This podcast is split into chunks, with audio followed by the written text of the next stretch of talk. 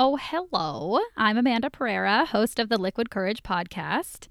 What am I doing talking before the intro music? Ah, structure broken. What's happening? Just kidding. Uh, I just wanted to preface this episode very quickly.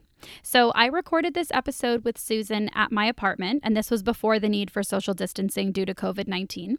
And I live with my 13 year old pug dog, Bella who is obsessed with fruits and vegetables. And as I mentioned in the intro, Susan and I are drinking Palomas, which have fresh grapefruit and fresh lime in them. So Bella was barking a lot. Which I'm sure was just her like little way of politely asking for her own tiny Paloma. Uh, but still, my apologies in advance for all of the Bella barks in this episode. If you're looking for a fun little game, try and count how many there are. Or if you're drinking along with us in this episode, I encourage you to drink every time you hear Bella bark. Cheers!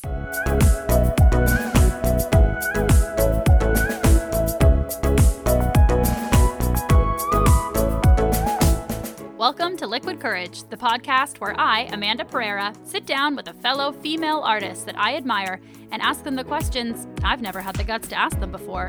Sounds scary? Well, it is. So I use a little liquid courage in the form of their favorite drink, we cheers, chat, and connect as I attempt to soak up all the wisdom these women have to offer. Today, I sit down with Susan Waycik and enjoy some refreshing palomas. Susan is a producer, a performer, and a woman I admire immensely. I'm gonna do a little cheers to you first and try this little paloms. She looks beautiful. It's good. Isn't it though? It's not as like t- tart, sour. Like you know, grapefruits can be like really scary. Yeah.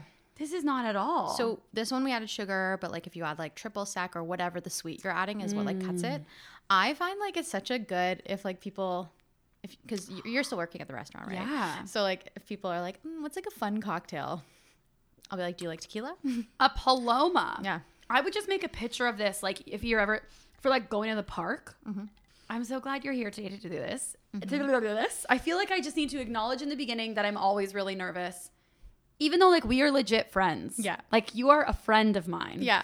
Um, I'm still really scared, so I'm just gonna say it because then you own it and then you move past it. For sure. You know what? Okay. You make me nervous too. Really, Like in a good way. Do you think? Why? You know, someone was talking about how like excitement and nervousness are the same feeling. oh. I feel like when you're like excited, sometimes you're like, am I nervous? Yeah, you're like, Yeah. am I nervous about this? Am I excited? That's actually maybe it's just like switching in your mind to be like when you're nervous, it's like no, maybe I'm just excited. Because sometimes I'm ner- I'm thinking about well, no, sometimes I'm nervous because I'm like I don't feel safe with this dude or something. That's clearly like I'm on edge. Yes. like I'm feeling unsafe. Am I nervous? Unsafe? Am I nervous? Excited? Mhm. I think it's more like when you're like nervous about Santa Claus coming, but you're so excited but nervous. Mm, Yes. Yes. Do you? I always grew up liking Christmas Eve better than Christmas Day because I loved the anticipation of something, the idea that something amazing is about to happen, but I hated when knowing it was over. So, like, I wonder, even for these, like, it, it makes me procrastinate a lot of things because I'm so excited at the idea of something, but I never want it to come into fruition because I don't know if it's ever going to be as good as I imagine. I think it's so much about like being in the moment because like I'm so excited for Christmas Day, for instance. Yeah. But like I don't want to open my presents too fast. Yeah, like you want to enjoy the whole, like just stretch that whole day out. Yeah. Yeah, it's so true. I'm exactly the same. Okay. Um, first thing I wanted to ask you about is I want to go back because I know you've gone. Okay, so I know that you went to Sheridan College first, Yes. For, and then for musical theater performance. Mm, it was like a prep program for Oh, a year. Okay, prep Yeah. program for a year, and then you went to St. Lawrence, right? Where you got a diploma. Okay, when you first first started out, what made you want to go to school for performance in the first place? Um, well, when I was like a kid, I wanted to be a pop star.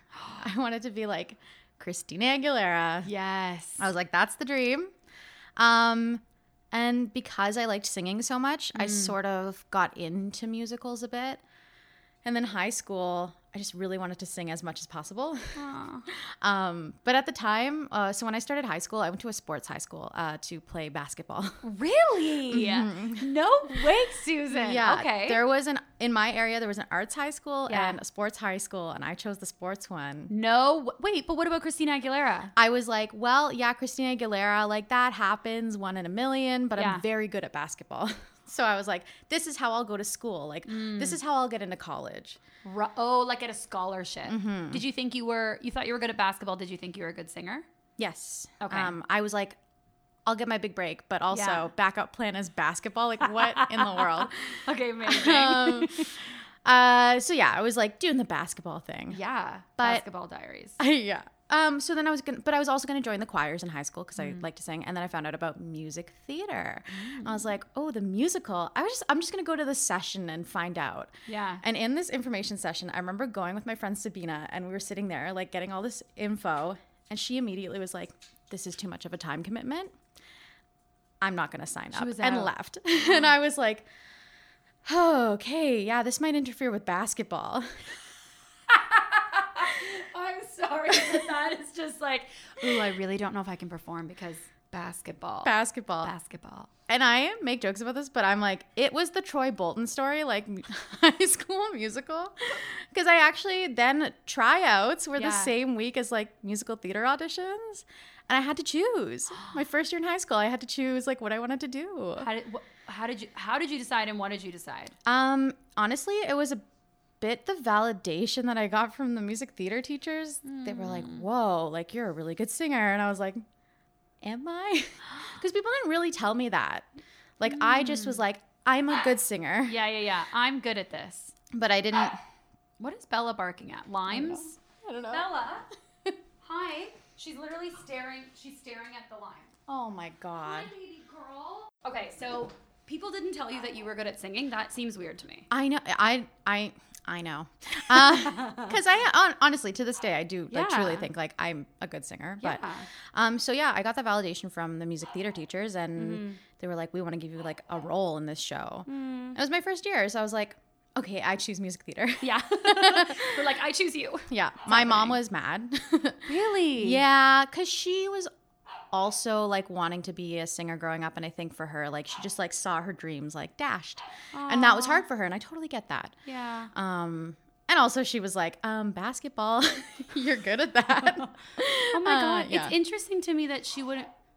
What, what? Like what? I wonder if you can even hear her. You can come out, but like you can't be barking at this line. You're ruining a recording. Bella, you're so beautiful, but like, But like so you do have to chill. Okay, anyway, back. It is interesting to me that your mom wanted to do musical theater, but then she didn't want you to do musical theater. I like vividly remember this moment with my mom, and she is gonna be like, I wouldn't say that to you. Aw. Um, I remember us being in a car for some reason, like grocery shopping, and me like listening to music and maybe singing along or something. And her, I don't even know how we got there, but she just like had a real serious moment with me and was just like, things like that just don't happen for people like us. Oh, And I was like, okay. what do you think she meant? People like us. What do you think she meant? Um, I don't know. I mean, she, I, I, I know that she struggled with her weight growing up, and like I struggled with my weight, like still am, like all my life. And I feel like maybe it's sort of like that feeling like the ugly girl thing, even though she's not. My mom, first off, let's just first off, my mom is gorgeous. Yeah. Also, a really good singer. Oh, like so good. Yeah. Um, but she, I think, just didn't want me to get my hopes up. Yeah. mm-hmm.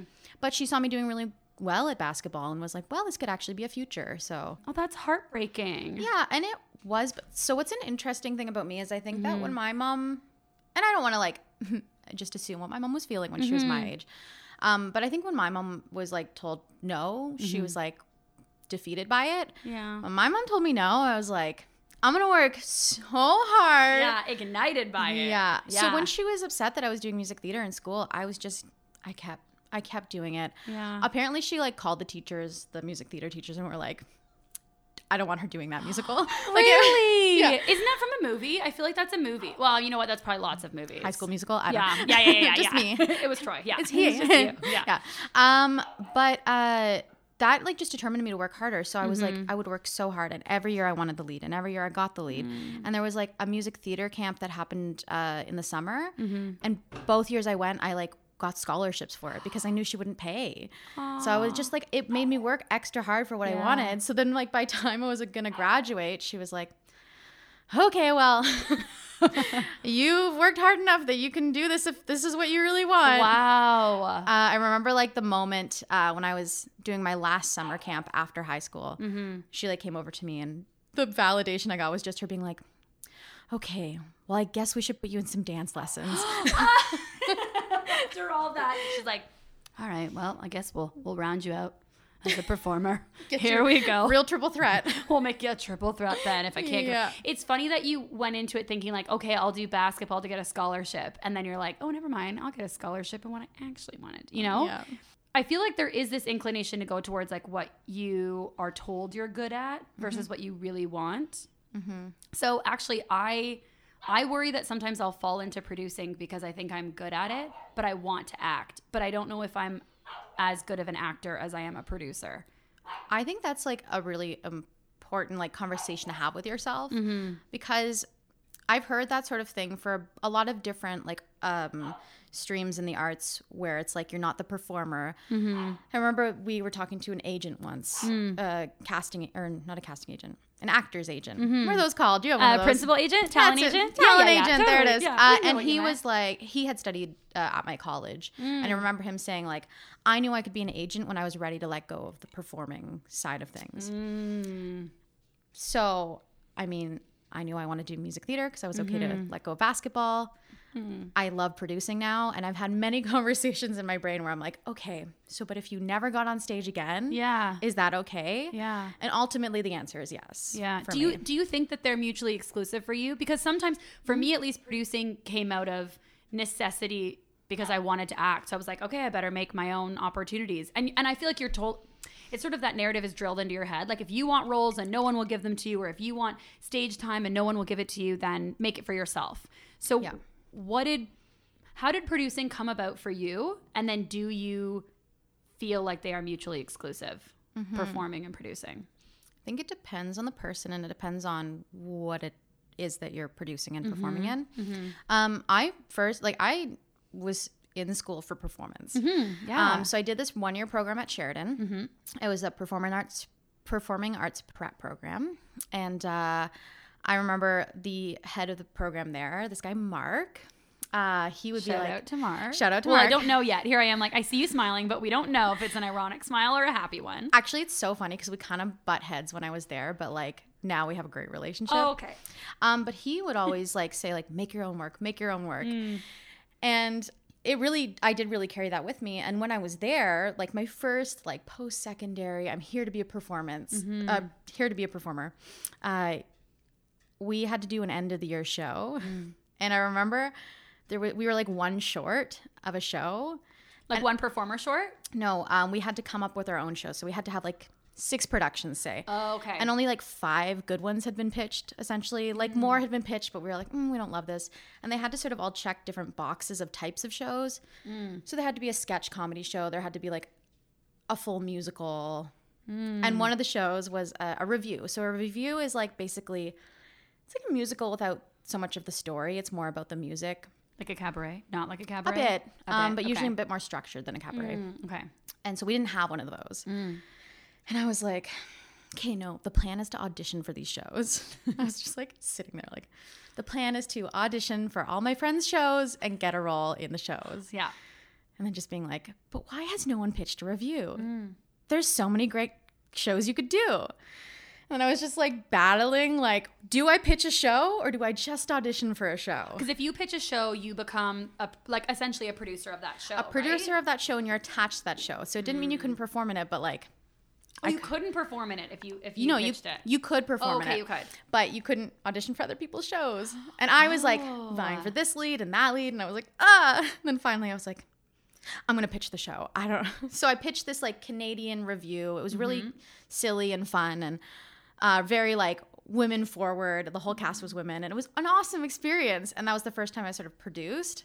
And it's funny because there was just the reason I did it was because there was this like little voice in my head like just nagging me, being like, pitch a show because you have an idea. Yeah. Um, so that was the first, and I didn't even realize that was producing though. Like at the time, like I didn't realize that was what I was doing. Mm-hmm. I was like, oh, I'm just like organizing a group of people. That's it's so true that so often you're like I'm organizing, Mm-hmm. and then you're like, oh no no I'm uh, oh now I'm producing. This Mm. is producing. Like Because producing can mean lots of things. Mm-hmm. In the independent world of like theater and comedy, it very much is like you're the organizer. Mm-hmm. yeah, totally. And you're wearing a ton of different hats. Does it make it harder to perform? I mean. I'm going through the shows that I know that you've produced in my head. I'm running through them. I'm like, I know that you perform in quite a few of them. Does it make it harder in the indie world to produce and perform in it? Or do you feel like you're just so involved in it mm-hmm. anyway that I think that if I'm going to perform in it, it has to be for the right reasons. Mm.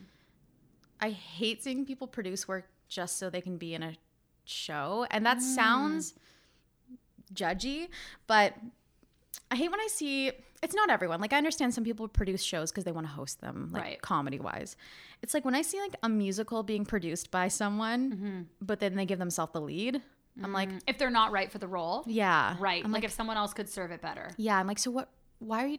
Why did you want to produce this? This is very mm-hmm. self indulgent. Mm-hmm. I don't think producing should just be self serving.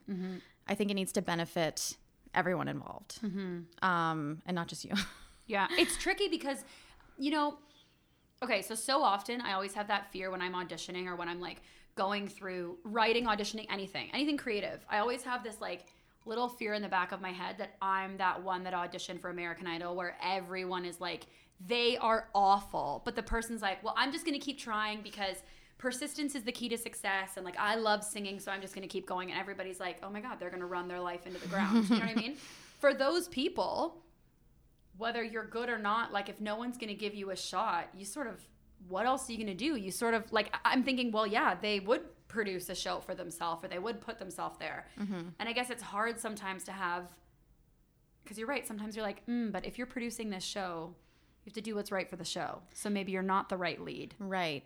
So it just sort of comes down to like what we were talking about, like, okay, if you're a producer, are you letting go of being a performer? And I feel like if you're not, then you're not fully producing. Mm-hmm.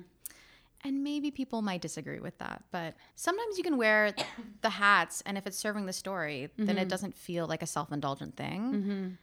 Mm-hmm. Um, but yeah, if you sort of have that thought of like, from the producer perspective, like, why am I doing this role? Or Yeah. why is this centered around me? Is it's like the best person for the part? It's one of the shows that I produced when I first moved here was, and you came to see it, was Brie and I. So my Oh, roommate loved Brie. Yeah. yeah, Yeah. um, my roommate Brianna Roma Yeah, who and we I, love. who we love, were like, let's put on a show together. Mm-hmm. Um, and so we did Matt and Ben, and I played Ben Affleck, of course. Of course. And I also like Mindy Kaling's like one of my comedy idols. Mm-hmm. So I'm like, I would love to do her play. So we put on the show and it was so much fun and so great. And Brie will often be like, Oh, it was so fun when we did Matt and Ben. Let's do it again. And my answer is always, and I'm not just saying this because you're here, I'm always like, Yeah, but let's get Amanda to play Ben. what? Why? And that's what she says. She's like, What? Why? And I'm like, Because I don't think I'm the best person for that role. And in my brain, I'm like, Brie and Amanda would be the perfect Matt and Ben, and I, I would want to produce that show. And that's how I know I'm like such a like a producer brain because I'm like, I could be in this. Yeah. I have been in this. But in my brain, I was like, it wasn't as good as it could have been with me in it. You have such a you have first of all, thank you for thinking I could do that because that show's so fun and Brie is a fucking little angel. She mm-hmm. honestly is. She's like a little gummy bear. Like she's just she make she can't help but make you happy and she's so cute, but she's also like such a little badass. I don't know why. I think gummy bears are little badasses. They all look like little soldiers. Anyway, love Brie. Thank you for that. Yes. Um it also is amazing how much like you're able to have such objective distance, I guess. Which I think, like, I, were you always like that? Were you always, I guess, were you always able to be objectively, like, critical of yourself, but in a seemingly healthy way? Do you know what I mean? Yeah, and I I didn't really realize it. Um, so when I was in um, music theater school for three years at St. Lawrence, we had these panels at the like near the end of our last year there. And the panel was comprised of our faculty. And it was just like, I think we went in and sang a song maybe and did a monologue maybe.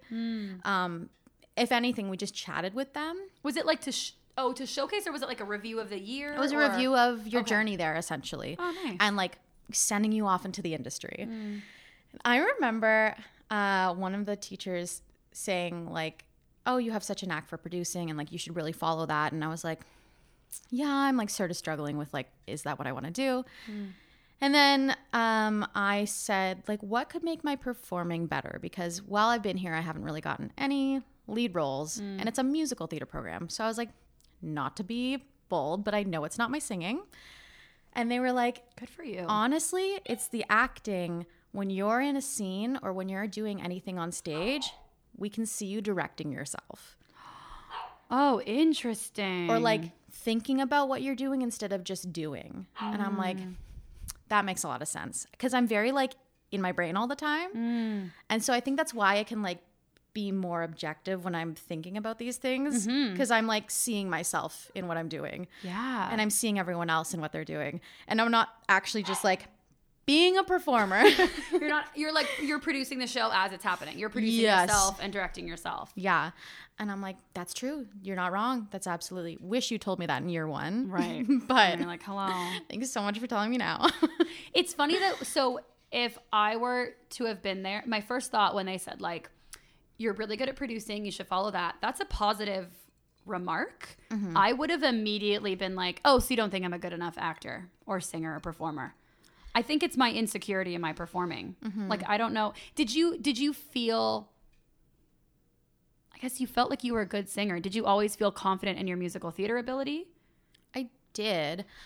I mean, college was a weird place. I went Mm-hmm. from mm. being like the star at my high school, mm-hmm. which to preface was a sports high school. So being the star in the musical. There's still a star. Yeah. And then never getting roles in college. And I was like, what is happening? So I did start to judge my abilities a bit, but every time I go to class, like I got, got really good marks. And I feel like academically, I was approaching it properly. Um, and again, singing, that was fine. That was like growing and going where it needed to be. Uh, I knew I was never going to be a dancer. And I think that I didn't realize I wasn't a good actor until like midway through. How did you realize, or what made you think that you weren't good at acting? I just feel like I always felt like myself. And they Ah, would say, yeah, yeah. like, oh, there's truth in acting and like your part of yourself is in the character, blah, blah, blah, blah, blah. I'm Yeah. like, for sure. But then I'd see like, so one of my friends who always got leads in Mm-hmm. college was my friend Robbie Fenton. I think you, Yeah, yeah, yeah. And he, Oh, Robbie. he's such when he gets on stage he makes choices you Mm. can see him being a character and even when he's not like a like a huge character it's like you can see him being like a normal person but it's still you're not watching robbie up there Yeah. and i remember like watching him and being like i can see him leaving robbie behind and taking on the character and i feel like i don't do that even if the character felt completely different from me Mm-hmm. I don't know if I would be like judging who they were in my head or just Yeah. thinking about it too much. And I think that was what it was. So I just sort of remembering have this realization by watching a lot of my friends, uh, being like, hmm, they seem like very naturally good at this. And I feel like I still haven't figured it out. Susan, you're freaking me out because I totally feel the same way. I'm like, maybe I'm about it. A hundred percent because I I always feel like I'm myself, even if I try not to be. And you know Sherry Gata? Oh, She was yeah. in my con class with mm-hmm. Dustin and I. She's a person where like it's always blown me away. You could give her like a character description of like two sentences, and then you give her a script and she reads it over and she will She's like, okay. And somehow everything is fully realized and she's just gotten it, like physically, her mm-hmm. voice, like, her, like I don't even recognize that it's her anymore. Sometimes I wonder whether it is an ability, like, is is it that some people are able to do that and some people aren't or is it a willingness like some people are willing to go there and not because i i think if i really ask myself deep i think i'm afraid to ever go there i don't think i'm willing to go there I think too, like, it depends on mm, the characters that you're wanting to play. Right. And like maybe the subject matter that you're being because there's some yeah, there's some stuff that I'm like I'm not willing to go there because I don't feel safe going there. Yes. In musical theater, there's uh, so many like characters that are they're not casual characters. Mm. Like they're all characters, even if they're just like regular person. Like whereas like film and TV, as we know, it's a more intimate art form. So Mhm. like you can be smaller and be less, I don't know, charactery Yeah. and still be a good actor. And also like the range of actors. Think about, for instance, Mindy Kaling is Mhm. an actor. She's acts in things. She's always the same. Yeah. if you compared her to like Joaquin Phoenix, like Right, hundred percent. It's like there is space for all these kinds, like Like, all these different. yeah. hundred percent. she's never gonna play Joker. no, no, and you know, I guess that's another question to ask yourself. Like, well, I guess that's exactly what you just said. Is like, mm-hmm. well, what acting roles do you want? Right. Like, I don't really want to play Joker, mm-hmm. but then sometimes I see things like Blue Valentine, like with Ryan Gosling and Michelle Williams. I'm like, ooh, give me like a, like I've always wanted to do some sort of like intense, like not love story, but just like a relationship story, like marriage story, like that movie, or like what was that other one with Felicity Jones? Oh, I'm gonna forget. Anyway, no, I thought it was coming back. Nothing's coming. Anyway, it doesn't matter. But I think you're right in like what what are the characters that you want to play? and I think that I couldn't really think of any. Oh, You know what I mean? That's a that is yeah. hmm Can you think of some now? Are there any are there any um, musical theater characters? I may not know them, but I will totally appreciate Mm-hmm. it. Or like TV film. If you thought of one, they're like, hey, we're gonna we're gonna scratch everybody's memory that this movie or show never happened, and you're gonna play this character for the first time. Yeah. Um. Well, like for musicals, Mm-hmm. the ones I always jived with, and like this was like my downfall in school. I didn't ever identify with like golden age musicals. Mm. So for me, like my dream role was what's her name in Green Day's American Idiot musical. Oh, of course. And still to this day, I'm like, if I still pursued music theater, like Yeah. that is still a dream role for me. yeah. But I can't see myself being in like the sound of music. Right. yes. Oh my gosh. So I yes. So I did musical theater for a number of years. Coming up, I think too. I was not ready to tell everybody I wanted to be an actor. Mm. So I just grabbed everything that was manageable or accessible without jeopardizing continuing regular life for everybody, if that makes sense. I'm like, okay, I'll go to school for psychology. I'll be a good daughter, a good friend, a good girlfriend. I'll, I'll, I'll check all the boxes for everybody else. I have a little bit of time. Okay, what could I do with this? Okay, I can't go to theater school, but I could do musical theater in the summers, or I could, you know, Yeah.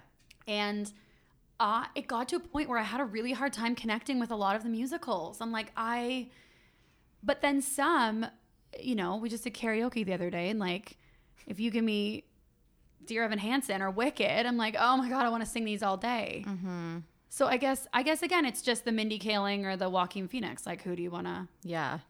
And like, play. It's funny when I see Mindy play roles, I'm like, yeah, I'd love a role like that. Mm-hmm. Or like anything Tina Fey's done, I'm like, I mean, other than a Saturday Night Live, because I am not a, a sketch comedian, I'm not. uh, but like her character in 30 Rock, I'm like, Mm-hmm. would love to play a role like that. Oh yeah, yeah, yeah. But again, I'm also like, but I'd also rather produce that show. Would you? So would you? But what about like a Mindy Kaling where she's like a showrunner, she writes it and she's in it? What's the dream for you, Susan? If someone's like, "Here, I'm ready. I'm a, universe is going to give it to you." What's the dream now? well, it should be something like television because that's what makes money. Because that's what makes money. I. Oh. It's Oh. so funny when I tell people like, oh, I produce. They're like, oh, so do you want to like produce for TV? And I'm like, I don't know anything about TV. Mm-hmm. Mm-hmm. I don't. Mm-hmm. I know about live entertainment. Yep. Um, so for me, I would love to like. I think about being like a booker for a festival, Ooh, Or, great at that. like managing a comedy club. yeah. Like I want to be the one like putting the people on the stage. Oh, that's fabulous. Yeah. That makes me think of an article I read about you. Um, well, two articles.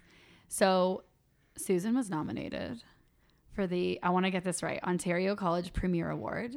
Yeah. To, premiers. There's an S at the end. Yeah. And they wrote up a beautiful blurb about you.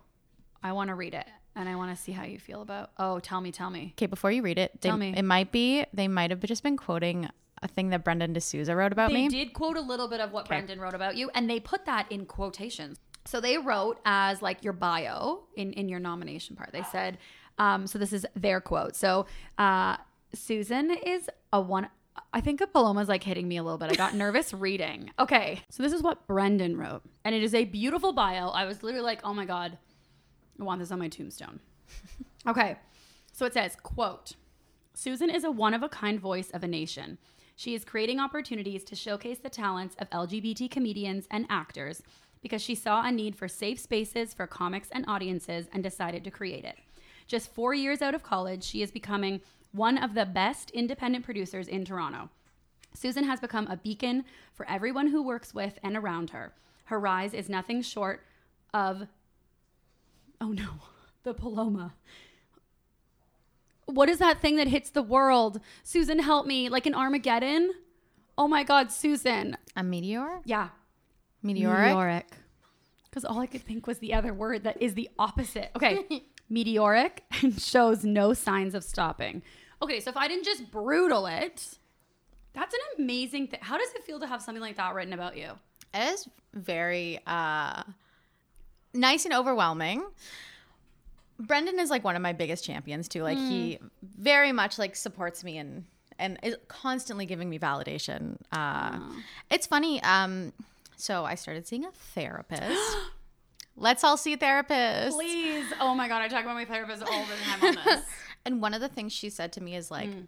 why do you have trouble celebrating your accomplishments? Because she was like, you just listed a bunch of things that you've done and you were kind of like, check, check, check, check, and didn't even really talk about how significant they were.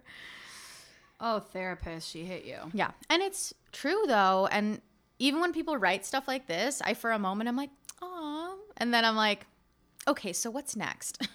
Why? What's in between? Like, what's the connecting? What makes you go, aw, and then what's right there before the what's next? What's in there? What are the thoughts? I don't know. I think that I'll read something like that and I'll either feel like I'm not living up to it Oh God. or that now I got to keep going.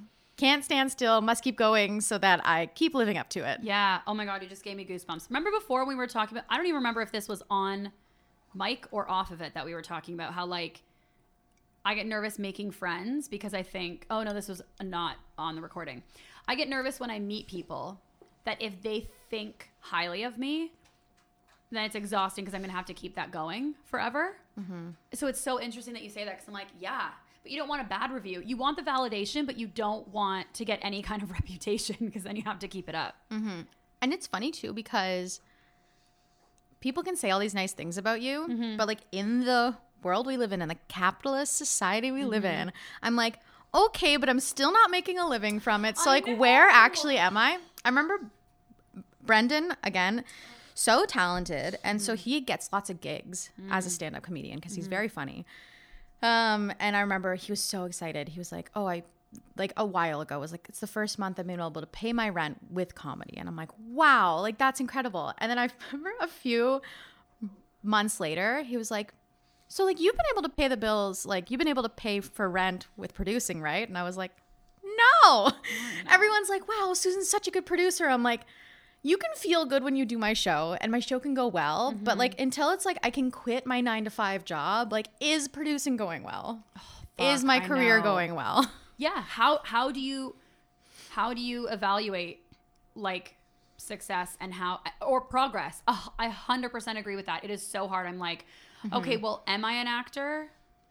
If I'm not getting gigs or I'm not paying my bills, or if the Uber driver asks me, "Oh, well, I've seen you in anything," and I say no, eh, do I exist? Am I falling down in a forest and nobody's there? Like I'm confused. What's happening? Love that you qu- quoted Dear Evan Hansen. Oh, I was thinking like Oh, the actual quote. I'm like Love music theater. Dear Evan Hansen, who quoted, "No, but that's true. Falling in a forest, and there's nobody around." We just sang that at karaoke. Um, But yeah, it's Yeah. like um, it sucks, but the validation that you need these days is comes in in dollar bills. Mm-hmm. So when I like, I know I'm hustling, and I know people enjoy the shows that I produce, and I know people enjoy working with me. But I'm like, Mm-hmm. would somebody like to give me a job, please? so because of Rompton, my partner Rompton, I'm saying that for the listener. The listener, I'm going to make a singular. No, Sorry. we're going to put it out there. All the listeners, not saying that for Susan because she knows who Rompton is. At Rombom. At Rombom. follow him. Oh my God, he's going to get so many followers. I think at the, maybe I shouldn't say it out loud. Anyway, whatever. The Rombom. Um, he is into Tony Robbins. So peripherally, I have listened to some Tony Robbins. And one of the huge things is like if you just believe you're going to make more money, you will. Obviously, I am simplifying the crap out of it. yeah. There is so much more. Um, how do you now turn that into like, okay, everyone thinks I'm wonderful? I think in the beginning you have to build up a rep- reputation, and you're probably not going to make money for it.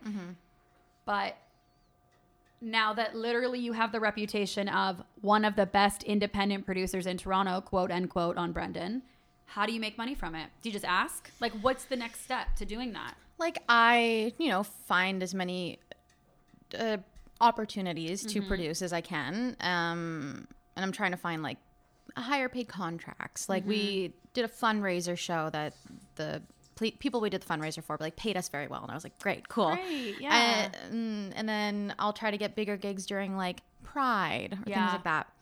I think one of the reasons that like when I'm like, oh, my dreams to be a booker or to like manage a club, Mm-hmm. and it's not like to keep producing shows is because I am not a good producer in that I think about the performers 1st Mm-hmm. and like myself making money last. Yeah. And it's not that I make no money, but I don't want to just pay everyone ten dollars. I know. I mean, that's the that's every that's the every time you bring an artist on, you're like, I mean, that's the dream. I guess that's the Mindy Kaling dream of it too, is being able to, and whether it be a TV show or not, is like I just want to create something where I can hire all my friends and everybody can just quit all their jobs and just be paid from this thing. You know? And it's funny because Brendan was saying in that thing he wrote, like, oh, like she really wants to put like queer people and all the other different people, he said, whatever it was. uh, and it's for me, it was never, that wasn't the goal, was mm. to put queer people on stage and like make more opportunities for them. It mm-hmm. was just me being like, I know so many talented people who aren't getting jobs, and they just so mm. happen to a lot of them be queer. Mm. You know what I mean? Mm-hmm. It's uh, I would get very frustrated with like not seeing these people on stage. Like as far as turning it into like a lucrative career mm-hmm. and something that I can quit my day job and actually do the comedy thing. I guess I am at this point where I'm like, I don't really know what that next step is. Mm-hmm. Do I reach out to a booker who I really admire and be like, hey, want to go for coffee? Yeah, and like the the infamous want to go for the, coffee. the good old pick your brain, yeah, PYB. yeah. Um, do I do that or like what? I don't really know what the next step is to get where I want to. That's the mm-hmm. problem. Mm. Even if I'm like impressing the right people, mm-hmm. I don't.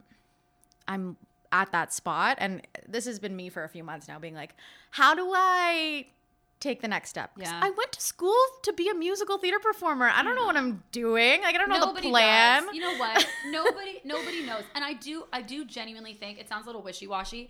I do think that one of the first steps one of the first steps to getting what you want is letting people know you want it. Mm-hmm. Like oh, like I I mean I I I think I say this all the time, so I'm sure you already know this, but I think about you for everything. Like every time somebody's like, "Oh, we need a producer," I'm like, "I have, I have a friend Susan," or like, "Hey, we need somebody to run this casting session." I'm like, "Susan," like, I, I, I would not be surprised if there are so many people in the city who are going Susan as well, who are thinking you, and and so sometimes it is just that opportunity, but I think a big thing is saying like, well, I want this. Like mm-hmm. next, I want to be a booker, because then when a booker when when a booker role booker opportunity comes up, people are going to think of you first, even quicker. Mm-hmm. So I think, and for sure, I mean those coffees. It's like letting people know is the first step, hundred percent. And I'm saying this as much for myself as you, like not Yeah. to be preachy, but I'm in this same thing of like, what do you want? Say it out loud. Mm-hmm. Write it down. Like get it out of your head because it doesn't exist yet. Like just get it out there. the amount of comics that I talk to uh, who are like, oh, so like, do you do a lot of stand up? And I'll be like, not really anymore. And they'll be like, oh, well, like, what do you want to be doing? And I'm like, oh, like, I'd love to manage a club or be a booker. And they're like, oh, because that's not why a lot of them are running their shows. They're like, oh, we want to like be comedians and like time, yeah. valid, totally valid. hundred percent. Um, but they're like, oh, so the amount of people who are like surprised by Mm-hmm. me saying that, I'm sort of thinking, so if I reached out to people and said, hey, would love to know how to get where you are. Yeah. I don't think there's a lot of people banging down a booker's door to be like, I want to do what you do. I think there's a lot of people banging down their door to be like, come see me I perform. you me. Yeah. Are you coming to my showcase? Yeah. Seriously. And when you said it, I first of all, I I was I didn't know that that's what you would want to do. I was surprised. I also was like, oh, you would be fucking amazing at that. Like you could totally do that. But yeah, I had no idea. I do want to go back. How did you? Why did you start doing stand up? Um, What made you want to start doing it? So I've always loved comedy. And you know, when we met, I was coming to like comedy shows regularly just to watch. And Totally. yeah, I have always loved it. Loved SNL when I was younger and still do. Um, I didn't think I could be a part of that world though at all. And then Wait, why? Why? Why? Why? because I was like, oh, I'm not funny. And I didn't think so. It, it was a similar journey to, to theater. Is like I went into it being like, oh, I'm a performer, and didn't think like there was other ways to be involved in theater. So when I saw comedy from like an outside perspective, I was like, well, if I'm not very funny, then like I can't be in comedy. And then now I'm like, oh, but there's other ways to be part of it. So I had a friend, uh, Dan Curtis Thompson, who yeah. ran a show for new comics. And he'd be like, You're always going to comedy shows. You love comedy. Come do stand up. And I'm like, Dan, I'm not going to come do stand up. I'm not funny. And he's like, You'll be fine. If you want to get together, we can write jokes. Like, you did theater, so you'll be fine on stage. And you clearly have a passion for this. So just like come do my show. And then you never have to do it again if you don't like it. I was like, I don't want to. and then he's like, You're booked for April. And I was like, Ah, shit. oh my god. So he kind of just like forced me into it. I'm I'm in awe. I'm so impressed, at, or like every way that I'm about to say this sounds condescending, and it's not. I just couldn't do it, and I fucking admire the shit out of you that you did it. Okay, so then you do that show. Mhm. so got tricked into doing it. Um, and it went really well. Um, but then I just didn't do it again. Um, because I was just like, "Ah, I don't know if it's like for me. And then I think he asked me back for like an all stars show because like it's still like the new performers, but like they'll come back. So I came back and did the anniversary show, and I was like, it's not gonna be good. I was in a really bad place at the time. I was like upset about some stuff going on, and I was like, I'm not gonna be funny. And then I got on stage, and it felt so good again, and I was like, okay, maybe I'm not the worst at this. um, so then I just I started going to a weekly open mic, and I started to find a community mostly in like the the queer stand up community, and like made a lot of friends, and it was good because Brendan was really like on his stand up journey and so it was like nice to be able to spend time with him and do that. Um but then I just kept doing the same jokes and I was like I have no desire to write new ones. I like I'm not a stand up comic. I don't know. You're so eh, like, it's amazing how I don't know if I would. I think I would have been like, just write new jokes. You probably want to, but you're not scared. I would have had this whole inner dialogue, and it's like I. It's amazing how you're able to just identify how you feel, what you think. Period. I waste so much time trying to convince myself that I don't feel or think how I actually do, and it is like amazing to me that you're able to just be like, yeah, I don't think I'm a great actor, or like, you know, and it's just, it's not even with like a, I don't know, it's not with an, a criticism. It's just like, this is my observation right now. I could change it if I want, but this is where I'm at right now. Yeah. I I think it took me a while to get there in music theater. So now I'm just more self-aware. Um which is is great cuz I I don't think I'm a bad stand-up comic. It's just not my strong suit. Like it's not what I excel at and I think I like excelling at things. I don't know. um What? What? Uh yeah. excelling at things. I found myself going to open mics to watch people perform and not to go up for myself. Like who does that? That's actually super fucked. That's like That's some sort of like ideal audience member. That's it's some sort of self harm is like a someone who goes to an open mic to be like, "Ooh, let's see people try new material." Like this is so stupid. I remember one time um there was an open mic that was like a revolving door open mic and I remember like stay, saying I wanted to stay and watch. People would just like come in and out and in and out. And I was there for four hours and it sucked because people would be on stage. I'd be like, oh, they were good. I'm going to talk to them after the show. And then they'd be gone. See, you heard it here. If you are doing an open mic, stick around for a little bit. There might be a booker in I the room. I mean, I'm not going to open mics anymore. That was a phase, but because open mics But are just exhausting. saying, they are exhausting. Yeah. And they're a little bit sad sometimes too. I think I want to go and I always want to like give the performer what they need. So I'm just exhausted by the end because I'm laughing at things I don't think are funny and like I'm feeling like I need to check if they're okay. It's too much. Yeah. Um, I see that you're out of a drink. So we're going to take a break to go make a second drink. And while we're on a break, we'll do a word from our sponsors.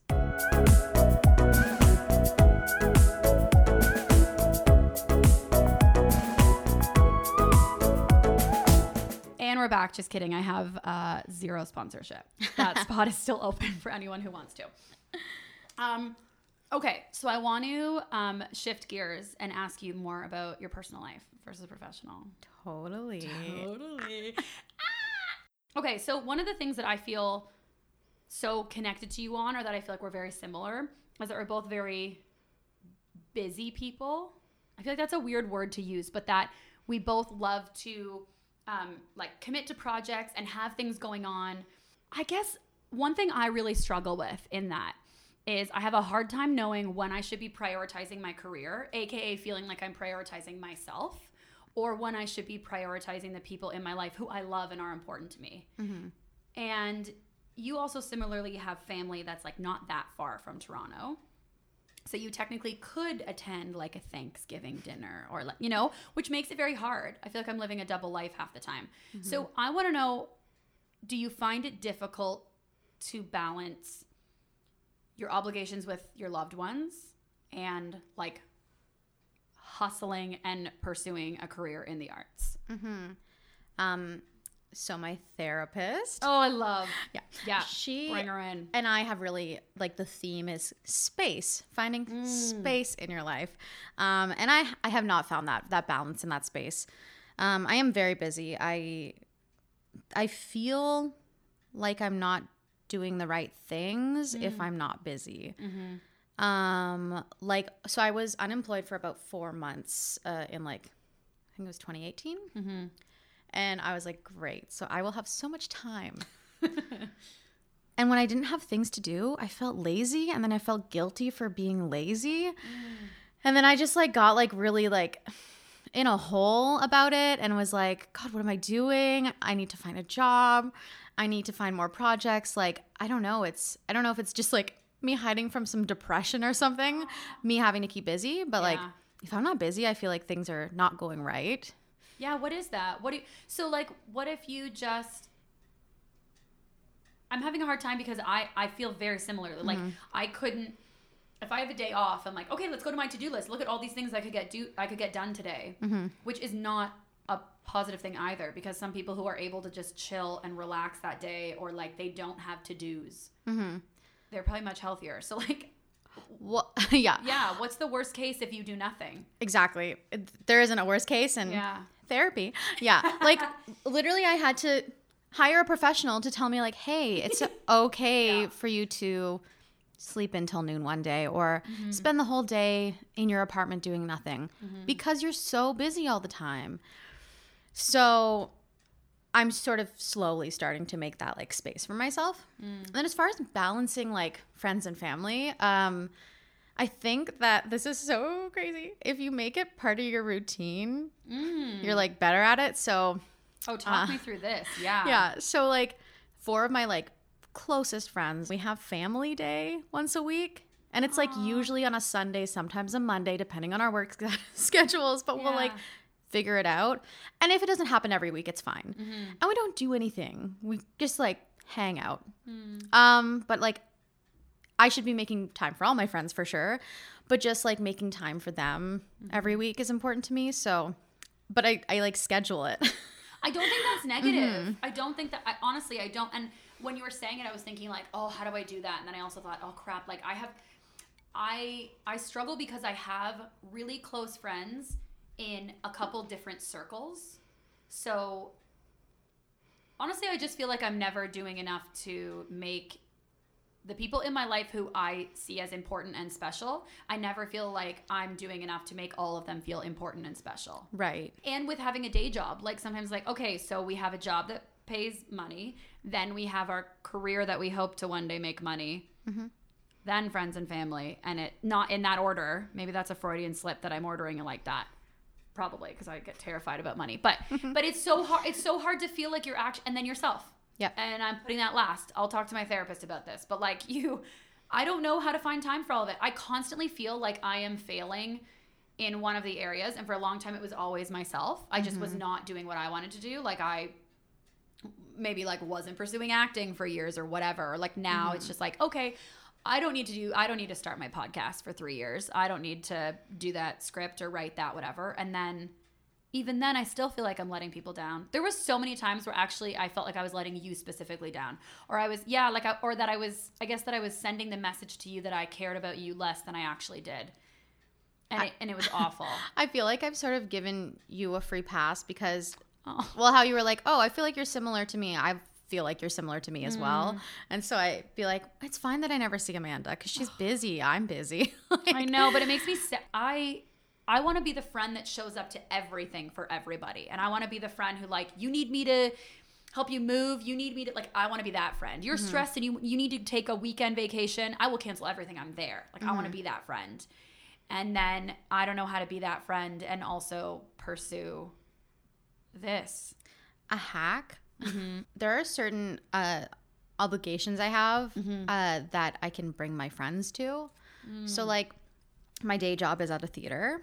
We have opening nights, and I can invite friends. So then, after the show goes in, once the show is done, there's like drinks after. I can hang out with my friend at that, and I had to be there because it's work. Mm. Or I um, book a variety show. Mm-hmm. One of the things, one of the acts I book on the variety show is a magician. And the way that I book a magician is by going to this like magic show once a month. Mm. So Like the talent scout? yeah. Ooh, fun. And so instead of like me being like, well, gotta go to this magic show, I'll be like, anyone want to come to this magic show? So oh, like, so you like blend the worlds. That's Yeah. so smart. because it's like if I have to be there, but it's still something social, like I might as well invite some friends. yeah. So I find that in the very least, it's like, come to this. Yeah. well, and then it's you. It and even if they can't, it's you still send. Like I'm all about like you're still sending the message. I want to spend time with you. Yes, I'm busy, but I want to spend time. I don't know why I didn't think of that. I compartmentalize everything. Like I'm like, okay, this is the friends time. Oh, like because as you're saying, I'm like, oh yeah, if I have an improv show, I'll just invite friends and then let's hang out afterwards. Why have I never thought of that? Exactly. And it's like, I think that sometimes you feel like you need your friends to be separate, but I Mm-hmm. find the kinds of people I gravitate towards would naturally get along. Mm. Like, why would they not? Because Mm-hmm. it's the company that I like to keep. Yeah. My music theater school friend can come hang out with my comedy friends. yeah. It's fine. Do you find it easy to be yourself around different people? Reason I ask, sort of what I said, like, oh, they, oh my God, you're so funny. I'm like, okay, I'm funny girl with Susan. And then like, s- someone says, oh, wow, you're such a good listener. I'm like, okay, I'm a good listener with Jim. And like, oh, you're such, and so then if I would have like a birthday or something, I couldn't combine everybody because how can I be funny and kind and this and that and that? How can I meet everyone's needs at once? Like I would mm-hmm. spiral and I couldn't do it. So I would need to have a birthday where okay, I can be funny and a birthday where I could be kind. Like so that I could leave every friend feeling like fuck, I want to be Amanda's friend. Like I wouldn't let anyone down. yeah. And so I'm wondering, do you find it how easy is it for you to just be yourself in social situations? Um, easier now. Mm-hmm. Um, when I was younger, I was like, for a little bit in junior high, I was like hanging out with the popular girls, Mm. and I didn't. I never felt like myself then. And I remember getting into high school and kind of being like, "Oh, popularity doesn't matter." and so I kind of learned early on it was okay to be myself. Still don't think I was myself because I was a mm. teenager and I was wacky in Winnipeg. Mm. Um, but I've just like in I don't know, probably the past like five to eight years, just sort of mm-hmm. figured out how to be comfortable being myself. Mm-hmm. And sometimes you put on a bit of an act, like you'll try to act more professional and less casual around people, but I don't find that I'm ever pretending to be something I'm not. Yeah. And I don't know why that is. I think maybe I just, I think, well, actually, I said to my therapist, I was like, I think that like, I think I have a good personality and I don't think I'm like mega hot. And that's not like a, it's not like a downfall. It's not like me being self deprecating. I'm just like, I know I'm not a model, but my personality is a 12. So, like, that's the part that I like feel the most confident about. Oh, like, where is Susan going with this. Also, I was like, okay, should I hold back jumping in and being like, you're fucking gorgeous? But I'm like, okay, let's let's fu- figure. Yeah, yeah. I see where you're going. So it's like, it. why Okay. would I put makeup on my personality? She looks good. Oh my god, can Yeah. we write this on my mirror? That's so nice. um, Um, put on makeup on the rest of my body for sure, but like No. nah. but but I do feel good about like who I am as a person, and I Mm-hmm. think that's come from years of validation. And I look around sometimes because I'll often be like, I'm alone because I'm single. I'll be like, mm. I'm so alone, but then I'll just like take a step back and be like, but I have so many friends Who just love you? who just love me and family. i when i like really like reflect on like the way that people see me i'm like mm-hmm. Okay i can be myself because i won Yeah. all these people over being myself yeah. yeah can i just real quick splice Yes, tell me. if i lived in the same city as i went to high school Yeah. i'd be singing a different tune See, I don't know how you do that. Who you were in high school is so different from who you are like now. In, Yeah. And so for me, I'm actually only in touch with two people from high school, Mm. and that's uh, not because of distance. That's because of who I am now. Yeah. And when I think about the guy I was in love with in high school, I'm like, what? like he wouldn't even be who I'd have my my sights set on these Yeah. days. And when I think about my friends now, hanging out with most of the people I went to high school with, I'm like, that would make no sense at all. Yeah. And it's not that they're bad people, it's just that that was a different person. I'm such a different person. Mm-hmm. So blending them would be impossible Yeah. the like two friends I do stay in touch with, like one of them has met a lot of these friends because he's been to visit a few times. Mm. And I'm like, okay, see, like this is how I know that our friendship is not of circumstance anymore because like you jive with the me today, oh, not like with that. Winnipeg Susan. You're like, oh, I like Toronto Susan. I like all versions of Susan. Well, and if and if he's coming in and hanging with you, with your friends now that you feel completely yourself with and mm-hmm. accepted by, and you can be that version of yourself, who you are now, with mm-hmm. him, then you're like, oh, oh my god, it's almost like a weird little test. Not a test, but do you know what I mean? It's mm-hmm. like, a, oh, this is a weird experiment. Oh, this shows me. Because I also, I mean, I've also been in a relationship since high school. I have mm-hmm. friendships since high school, and I've been making like active choices to like better myself and try and figure out like what mm-hmm. are all these weird things I'm telling myself that are not healthy and productive and probably not true. Like, and the scariest thing was implementing them and worrying that the people that I love will stick around. Like, I was really scared. Oh my god, maybe it's the paloma. Mm-hmm. I'm gonna get like choked up. I was really scared that if I made certain choices that I knew I needed to make and that would make me healthier, like, oh, I need to set these kind of boundaries or mm-hmm. whatever. Like, will will my high school friends still want to be my friends? Like, will my partner still want to be around? Will my like you know you you don't know, mm-hmm. and and I don't actually think with these different friends, I don't think it's that I was trying to be something I wasn't. I think it's just whatever they saw in me, I thought in two dimensional. I thought, oh, you see me as a funny, kind friend who will keep your secrets. Those are my three things. I'll sign the contract. That's what I am forever. Mm-hmm. There was no room for flexibility. There's no room to make any mistakes. And so it's that like rigidity that just was Yeah. suffocating. It, so like you are those things, but then you have other layers too, like an onion. Oh, little Shrek reference. Love Shrek. Corey Birch. oh my god. I don't know why. I don't need to bring him into this. Nobody loves Shrek. Get out Corey Birch.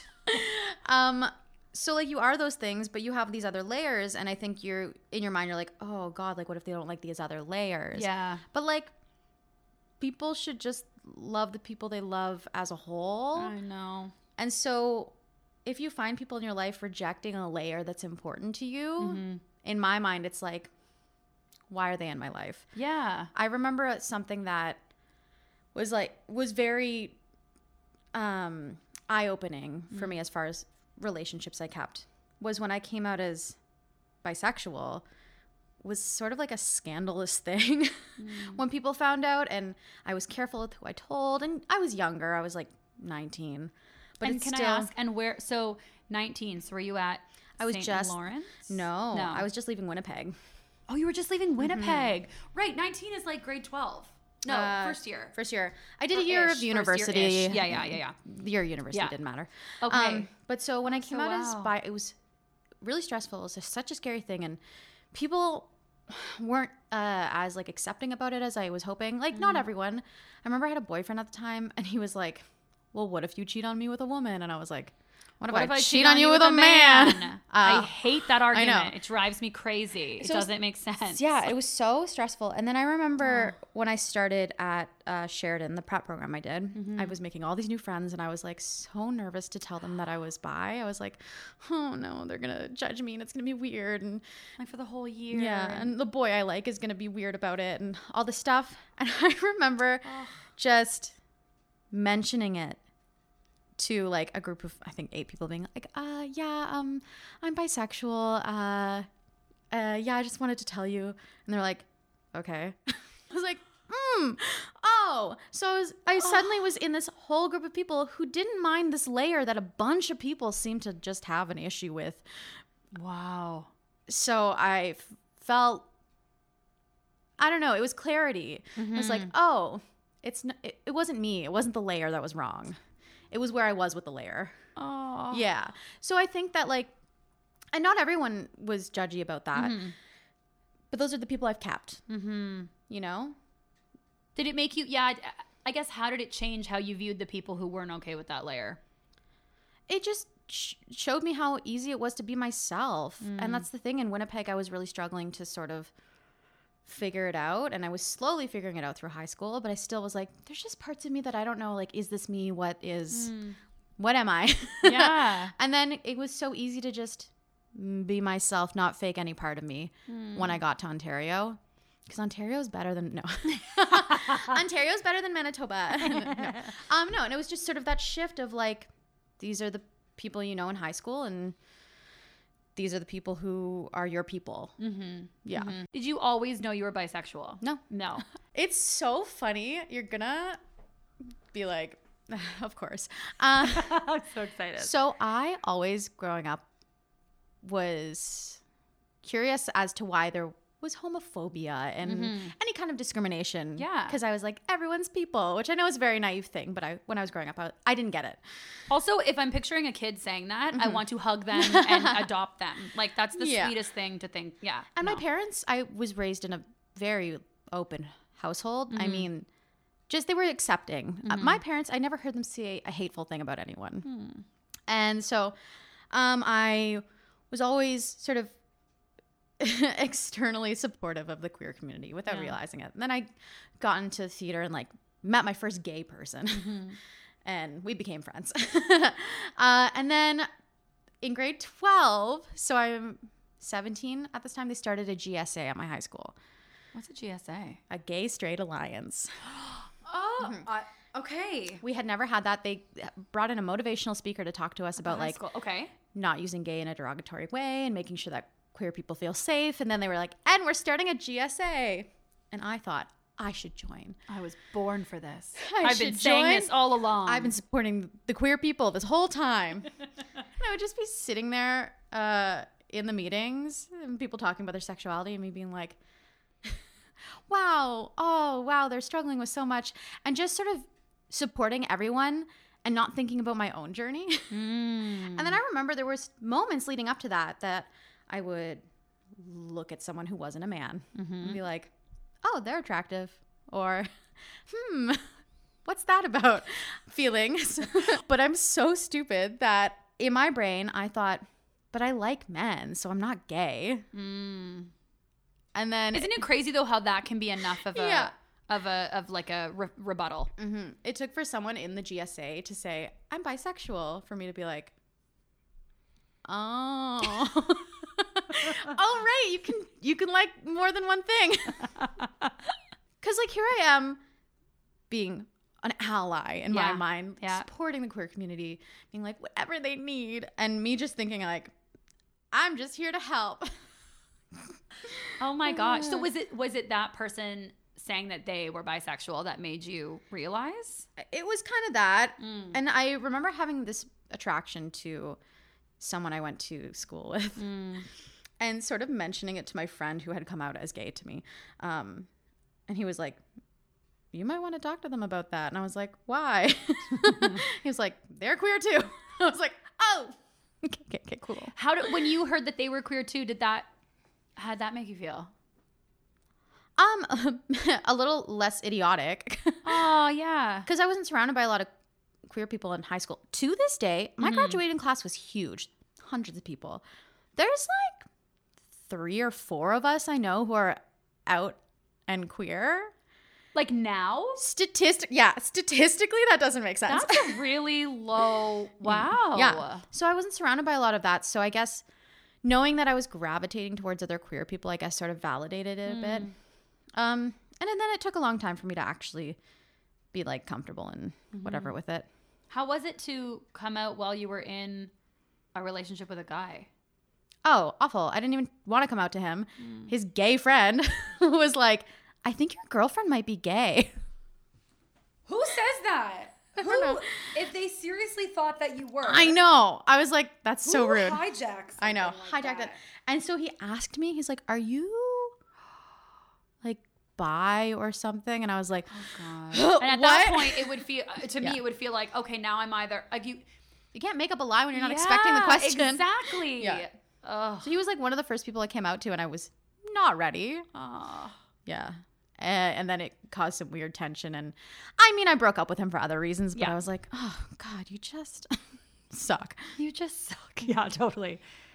Oh, I I would imagine it would be hard to sort of figure it out when you're in I guess you would you sort of knew before you were in the relationship. But mm-hmm. I think when you're in a relationship it clouds it even more sometimes. Totally. You're like and and especially if and not to assume anything, but especially if you're in a monogamous relationship. You're like, well, yeah. I'm not looking for anything. I don't need to think about it. there is also an issue in like the bisexual and pansexual community of like bisexual and pansexual erasure is like if you're a cisgender woman Mm-hmm. and you're with a cisgender man are you really bi because you've committed you're committed in a monogamous you're married to this guy so how are you possibly bi and i Mm-hmm. don't love that because i'm like just because you settle with one person it doesn't mean that all the rest of it never mattered Isn't the idea that you're in love with a person for who the person is? So why does mm-hmm. it suddenly matter what their gender is when you're with them? Mm-hmm. Like, you know what I mean? yeah it's sort of seen as like not queer enough Yeah. And I'm sort of like, okay, well, why is there a label then mm-hmm. for Yeah. bisexual? yeah. Like, well, then why did I need to tell people Yeah. what my sexuality was if it's not going to matter? Yeah, not everyone wants to be in a polyamorous relationship. Yeah. I want to be in a, in a monogamous relationship. Yeah. If I settle with one gender, that doesn't make me any more or less queer. A hundred percent. I remember when I was growing up, and it was so confusing because I remember, like, people would say, "Queer" wasn't even a word that was ever said at like my school or anything. Oh, yeah. Actually, and if actually it was, but it wasn't. It wasn't said in any positive light. Yeah. And then people either said gay or lesbian, and if people said bisexual, they were like, "Oh, you're just confused," Or, like a slut. you just like to kiss girls at parties For you're like, attention. no, what? Like, don't diminish it like that. Yeah. But just yeah, like, oh, you're confused, or like, oh, you're just not confident enough to say that you're gay, Mm-hmm. or quote unquote fully gay. And it's like, what? What is? Yeah, just always feeling so frustrated that.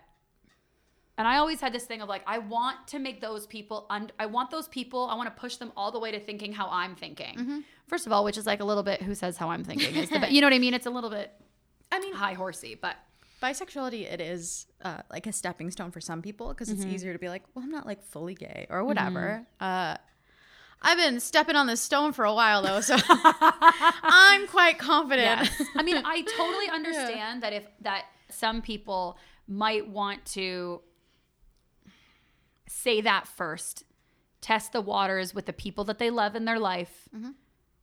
And maybe they don't know that that's not how they'll eventually identify. Maybe they do know that that's not. You know what I mean? Mm-hmm. But to say that people who are fully saying, no, I'm bisexual, to say that they're not yeah. It just makes me think of all the times where I'm like, if somebody says that's what they are, or who they are, or how they represent themselves, like if somebody gives themselves a name, that's the name you call them. Like, Yeah. what, what, why do you care? I know. Ugh. Because some people just want the world to work a certain way. and I it know. Don't work that way. I'm like, get out of people's homes, like, get out of people's pants, get out of their wallets. Like, it's just, get out. This podcast is now sponsored by RuPaul. Oh my god! If RuPaul called me to sponsor this, I would put him right in where we got we got the other palomas. I do want to ask you back to when you were saying like you like to keep busy because if you're like mm-hmm. quiet and do nothing, then what? I struggle with this so much. So I want to know. Let's go back and say, okay, you tomorrow you're do you just you work calls you and says you don't need to come in and you just do nothing. Hmm. Like what is the fear? What is so scary about and you have let's say next week all your projects are ending this Sunday. Next week you have no projects lined up. You have the week off of work.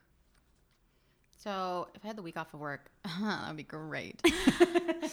Okay, so let's add it. I understand, right? Because for money. So you're, you're going to work every day. Or you're going to work a regular week. yeah. But you have no projects going on, no creative projects going on, um, no sort of creative projects you're thinking of, no prospects. Yeah, I would find something as soon as possible Yeah. or latch onto someone else.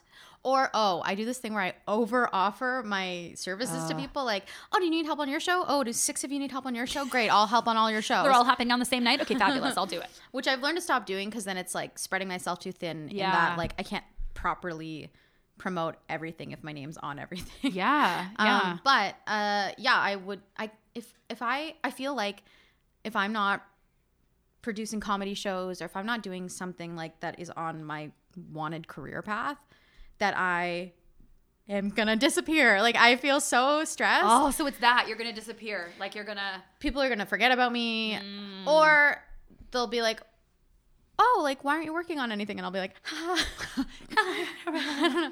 Um, I- I feel a bit like I'm failing if I'm not mm. working on my career. Mm-hmm. Oh my god, me too. What if? So, are you a person who, like, some people are like, oh, I'm gonna go uh, move to a remote area for six months. Hmm. I'm just gonna live a quieter life for a bit. Oh my god, like Joss, mm-hmm. our wonderful friend Joss, who like went out east, fell in love. She's like, I'm gonna move there for a year. Mm-hmm. I so admired her for that because I was like, oh, you genuinely are listening to something your heart is fully telling you and you're going to go do it. Like, how much integrity did you just build with yourself to be like, I want to do this. I said I'm going to do it. I'm going to do it. Mm-hmm.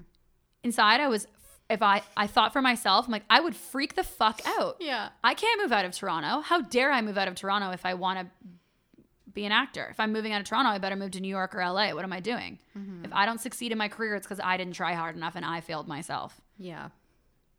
It's exhausting, Susan. We can't live like this. How do we get out of this? We can't do this. It's so funny because like there's that whole thought of of I'm gonna move to a remote place for six months. My brain has never thought I'm gonna move somewhere to just get away from it all. No. My thought has been there's no jobs in Toronto. Maybe I should move somewhere else, create some jobs somewhere, find somewhere that needs me. Like Oh. I'll think about hmm, maybe like Halifax Comedy Festival. Do they have more jobs in the comedy world here in Toronto? Oh, interesting. maybe I go work there, or Yeah. I'll, or I'll think maybe I should just go open a regional theater to put on summer musicals yeah, yeah, yeah. outside of Ottawa. Like I always think in terms of getting away to create a career for myself. yeah. it's never. I need a break. No. it's like I got to get away to create a career, yeah. and I haven't done that, and I have no intention of leaving Toronto anytime soon. But sometimes I think.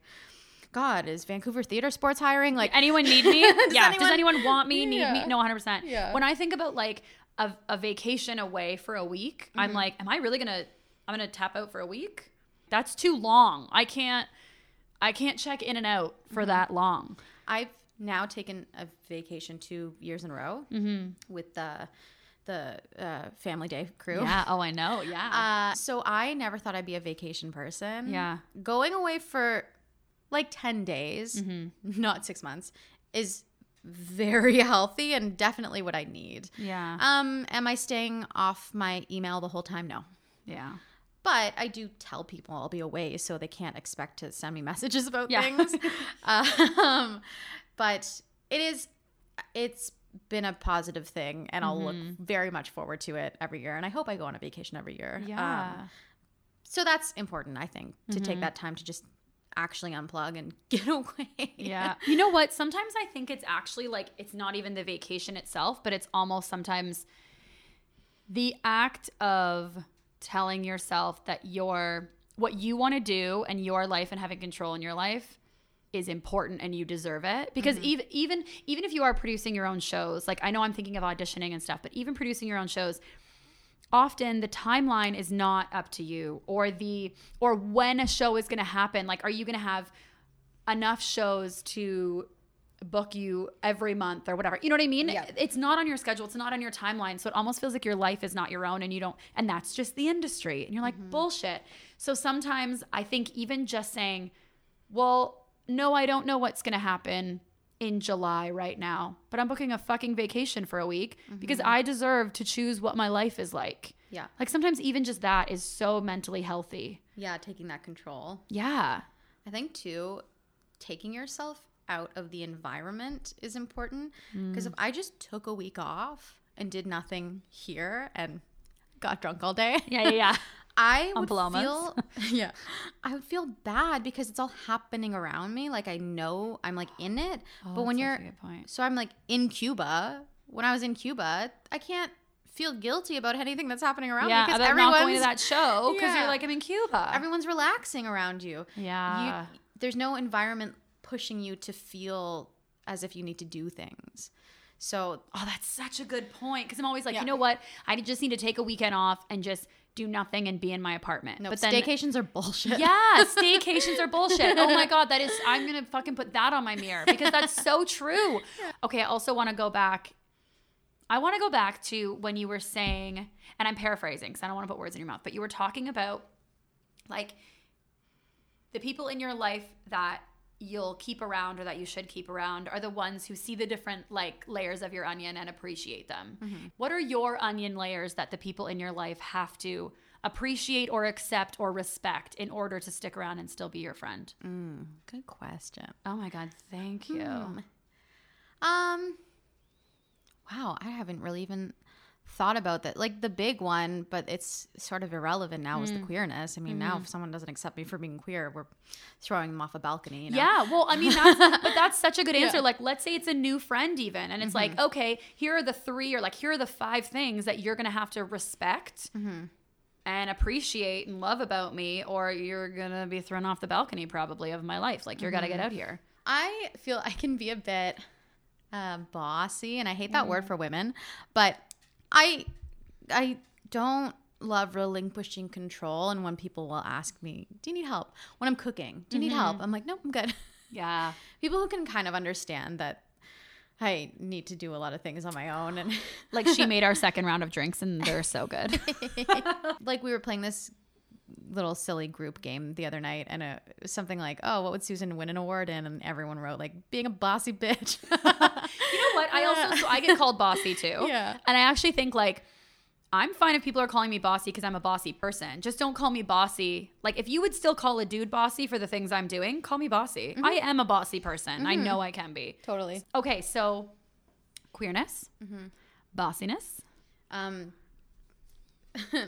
being messy Ooh. So it's funny because so I never growing up considered myself an A type personality, but that got, phrase gets like thrown at me because Yeah. in my mind A type was tidiness, color coding your agenda. I don't really do that. Yeah. um. So my room is always messy. yeah. My apartment, you've been. It's clean when people come over. That's beautiful. Bree does a lot of the cleaning. Great Yeah. roommate.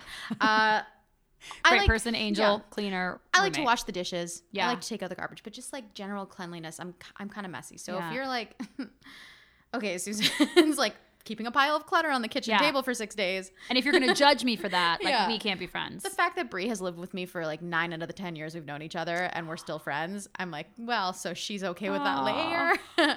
yeah, that layer. um, Susan, it's so weird. I already knew we were similar, but it's so it's weird because you're saying things that I didn't Mm-hmm. realize I feel. I'm like, oh yeah. So I I think I'm an A type. People always call me an A type, Mm-hmm. but I felt a little bit of imposter syndrome because I'm messy. Yes. As well. Like before you came over today, like I I cleaned up. Like yeah, you were like, oh, six is better, so I can clean. yeah. And I also like had to anyway, I was taking Bella to the vet and I'm like, I need more time to clean. But I um yeah, like I I'm often messy. There are things everywhere and I'm like, I'm an I think I'm an A type. Why am I messy? Why have I not cleaned that out? Why have I not done that? And I always thought that meant I wasn't an A type, but I don't know if that It might have Really? to do with how the messy is. So for me, Hmm. if you leave like a plate with some like like food. sauce or something on the floor on your desk for day, like that's no. gross. Like that's even on the table. even on the table. Out you wash go. dishes. That's Yeah, yeah, gross. yeah, totally. Something's making a smell. Wow. yeah. Um, for me, it's sort of like organized clutter. It's so dumb. I always know where the thing is. Mm-hmm. Um, right now my futon is down in my room and has a bunch of crap on it. Yeah, yeah. And I'm like every morning I'm like, oh well, that's where I put my conditioner and my deodorant on the Yeah, futon, yeah, like yeah. for no reason. Yeah, yeah. Um, it's things like that. Oh, this drives Brie bananas. okay. In this world of technology, Yes. I don't know what is wrong with me. For some reason, I can't keep an online calendar. I love Google Doc- Docs. Google Drive is my Yeah. favorite thing. Yeah. No, I am not about the Google mm. calendars. No online cal- calendars. On like, I hate the Google calendars. I hate the Apple Yeah. iPhone calendar, and I can't, for the life of me, carry an agenda around because Oh. I. It's just another thing to carry. Okay, like fair. I'm very like phone wallet keys. yeah. when yeah, I, yeah. Uh, so I, I'm like, oh, an agenda. So this is how I keep track of my life, and it drives Brie bonkers. We have um, a whiteboard calendar in our kitchen. Yeah. You you don't just write all your own stuff on there, do you? We all write our own stuff on there. Okay. But I also write my own stuff in there, things that don't involve the roommates. Oh no. And what I do is every time I. this is so stupid. Every time I write an update on the calendar, Yeah. I take a photo of it. So it's on my phone. So it's like a traveling agenda. but I have to handwrite it and then I take a photo. I don't know. It's so weird. It's like just write it and bring it. It's like that is not a proper way to organize Right. your life. Yeah, but you're a very, you're a very, very like one of the top things that I say about you when I like tell everybody to hire you is how reliable you are, how accountable you are. So clearly, it's working somehow. That's the thing is it's organized chaos.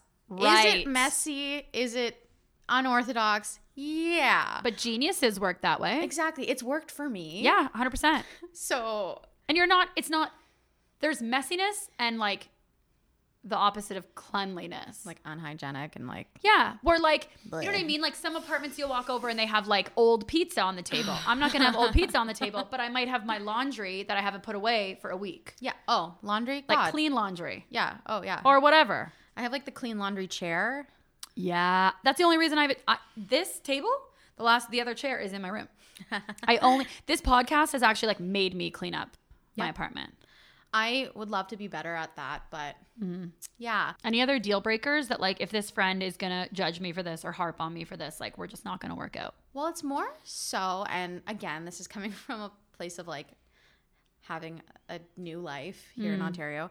Uh, if my friends don't like a new friend, Ooh, that's a bit of a deal breaker. And same with, sorry. Wait, is it a deal breaker for the new? You won't be friends with the new friend or with the existing friend? I'll really try to get to the bottom of it mm-hmm. and figure out why they're not jiving. Because to me, the people that I, I care to keep around in my life mm-hmm. are great judges of character. so mm. if they don't like someone, mm-hmm. that's like a that's a big red flag for me. yeah. Um, because I I want people who can get along. I'm not saying everyone needs to be best friends, but if if my friends met someone who I was spending a lot of time with and they were like, listen, they're kind of mean, I would be like, oh, they are kind of mean. it's the same if, okay, I've been single for 10,000 years, but if I, God, if someone finally wanted to love me, um, if I was dating someone and Yeah. my friends didn't like them, I would maybe prior- prioritize my friends. That's a bad thing, I think, for me to say. Some people might view that as the wrong. I don't know if that's such a bad thing to say though. I just Your so- friends know you well, you Yeah. know. I know that's a really mm-hmm. ideal situation, but I want the person I'm with to be friends with all of my friends. Mm-hmm. And then same with new friends. I want them to get along. God, I mm-hmm. don't want drama. I know. I and I just I feel like the people in my life are good judges of character. So it's a deal breaker for me if everyone's not getting along. I don't think that's. It's also you're not asking everyone to be best friends, but if people can't even be cordial or enjoy each other's company, then it's like, mm, yeah, that's fair. It would be so hard and really scary if you had like two really close friends, and then you like brought them together and they just like really like what is it, oil and water? I always Yeah. forget if it's oil and vinegar. I think that's just because it's a salad dressing. That's well, what I I'm think thinking also of. vinegar and water have the same. Vinegar and water. Oh, so oil and vinegar would be together. Yes, oil. No, oil and vinegar separate, Separate. and oil and water separate. Separate. What about vinegar and water? They're great. They'd probably just mix it in together. They're so great. this is what happens when you have tequila. Yeah. Okay, I love those. Okay, so to finish off, I saw this game. Oh my god. Do I you know this games. game? Okay, No. so it's essentially like cards of really deep questions that like are supposed to sort of show a bit about you and also like um, make you like think and ponder about yourself. So I have um, a stack of cards here, and I'm just gonna pick one out. I'm just gonna ask you one of the questions. You can of course say pass. And uh, just we can sort of learn something that I didn't th- like something about you that I didn't think to ask. Sure. is the idea. Okay. Okay. Oh, okay. Um, in your opinion, what story has not been told yet, or what kind of story is not being told? Um, I just think that there haven't been enough queer stories that are just about a regular queer person. Uh, I think that a lot of times a queer identity is brought in as the storyline. So you never see, I mean, honestly, just in the last year, TV has been getting better, but you just don't often see characters who are just just happen to be queer. Mm-hmm. So more stories like that I think are important where the storyline is not they have to come out as gay mm-hmm. or that they're hiding that they're trans. Like, oh God. Mm-hmm. it's just that, hey, they are this person, they happen to be queer, and here's a story about the other thing. Yeah, like some like Sam's trying to get into college. Mm-hmm. Sam happens to be queer. Sam happens to have a boyfriend. Yeah. uh, and yeah, he also is trying to get into Harvard. He's trying to get into Harvard. yeah. yeah. How do you go about honoring a realistic portrayal of somebody who is oppressed in real life based on let's say based on their their sexual identity based on them being queer but then also not make it a thing not make it not make it a thing not make it the emphasis of the story It's not about not telling those kinds of stories still, but there should be a balance of like, oh, they're just all, they just also happen to be queer. Mm-hmm. So I think that there are a lot of stories and there should be more honoring the fact that, you know, if you're a marginalized person, things are harder. Mm-hmm. But there should also be just in general more representation of more kinds of Oh, 100 people. yeah. And in that, there should be stories where it's not the thing. yeah Yeah. yeah absolutely Do you want me to shatter your glass about Wicked a little bit? yeah well wait I'll Okay, preface I'm this by saying No. it's not all of Wicked, but and I will say that this is actually Bodan's point, but when he said it, I was like, oh god. Oh, so no. Bodan, another person I went to mm-hmm. theater school with, the other day was like, isn't it messed up that they wrote a role in Wicked for a character in a wheelchair that can never be played by an actor in a wheelchair who's wheelchair bound? Oh because the whole story arc is that she has to be able to stand up and walk. And I was like, that's so messed up. That's being like, we're going to represent this person in a wheelchair on stage, but it can't actually be played truthfully. Oh my god! Do you know what feels disgusting? Is that wh- why isn't that obvious to everyone? Why wasn't that obvious to me? I, well, it wasn't obvious to me. And then Why he- wasn't that obvious? As You know what I soon mean? as Like- it came out of his mouth, I was like, oh, God. Like, damn it! And music theater is already not friendly to Lots of groups lots of, of groups of people. and when Yeah. you look at that, you're like, oh, God, that's really just awful because there are people in music theater who are bound to wheelchairs. yeah. Oh, it's so oh, messed fuck, up. I didn't even think of that. yeah. So Wicked is boycotted. when well, it I'm glad we sang it on Friday or whenever that was because it's over now. Never I- happening. Idina is canceled. yeah, I'm never meeting the wizard again. The wizard is canceled. Oh wow. So what I'm it. thinking though is hopefully Yeah. the world grows. Yes, I 100% agree. And I'm always stuck between being like, people being like, well, there's progress. And I just get frustrated that it's not happening quick enough. But when people like Bodan and bless his little heart, he Mm-hmm. doesn't often think about those kinds of things. For him to bring that up, Mm-hmm. that's just, I think, proof that the world is trying to be more aware of these things. Mm. So hopefully, if people like Bodan are calling that out, Yeah. then we won't do it again. Yeah. yeah. Absolutely. Mm-hmm. And just having conversations about it, like just talking about it. I think that helps. I, I always get afraid that I'm not going to say something a certain way or people aren't going to know where I'm coming from Mm-hmm. or aren't going to know like where my values align. And so then take things a certain way. I'm going to make people feel bad. And I think all you can do is say it with like your best intentions with like an open heart. And then if people correct you, then you go, great, now I know better. Okay, perfect. Sorry listen for the last. Yeah. 100%. I used to be a very defensive person because I was like, no, but I'm a good person. But Yeah. as soon as you let that go, as soon as you let go of your pride, and you're like, I will listen to this person who knows more about the thing. Yeah. Yeah. Yeah, absolutely. And I think too, it's not um you are a good person and you I am a good person and I also uh, was raised in a society that is like racist and ableist and sexist and all of, you know, and so I have some of those things in me. I have a little bit of most of those things in me. I want to have less and less forever, but I'm okay to say I'm a good person, I mean well, and I know that I have those things in me and I just want to keep getting I want to keep pushing more and more of them out and getting them out of me. You know what I mean? Mm-hmm. Or like relearning. Cuz I think sometimes it's so scary to say like I oh, I I am ableist. Like me thinking, "Oh my god, how did I not think of that in Wicked?" Right. Well, of course we didn't. Of course I didn't think of that, but that's okay. I'm still a good person before. Like I'm not threat. I guess I try not to be threatened of like someone says, "Oh, well, that's really ableist." I'm like, "Fuck, that was. You're right." Yeah. Instead of getting shatter my identity. Yeah, exactly. It doesn't shatter my thought that I'm a good person. Right. Um, I just want to do better. Yeah. like all the time, I guess. Yeah. Anyway, interesting question. Yeah. Oh my God, Susan. Okay, well, thank you so much for doing this. I know I kept you too long No, I love. because I could do this with you forever. I might have to snip this down a little. I know, eh? That's okay. Well, I'll have to snip down all the parts where Bella was barking at us. My God, she was wild today. Okay, cheers with our palomas. Thanks for introducing me to a new drink. Oh, I'm glad you liked it. My favorite summer beverage. it's so good. If anyone listening has not had a Paloma, make one. Turn- Order one. Yeah, you don't even have to pause the episode.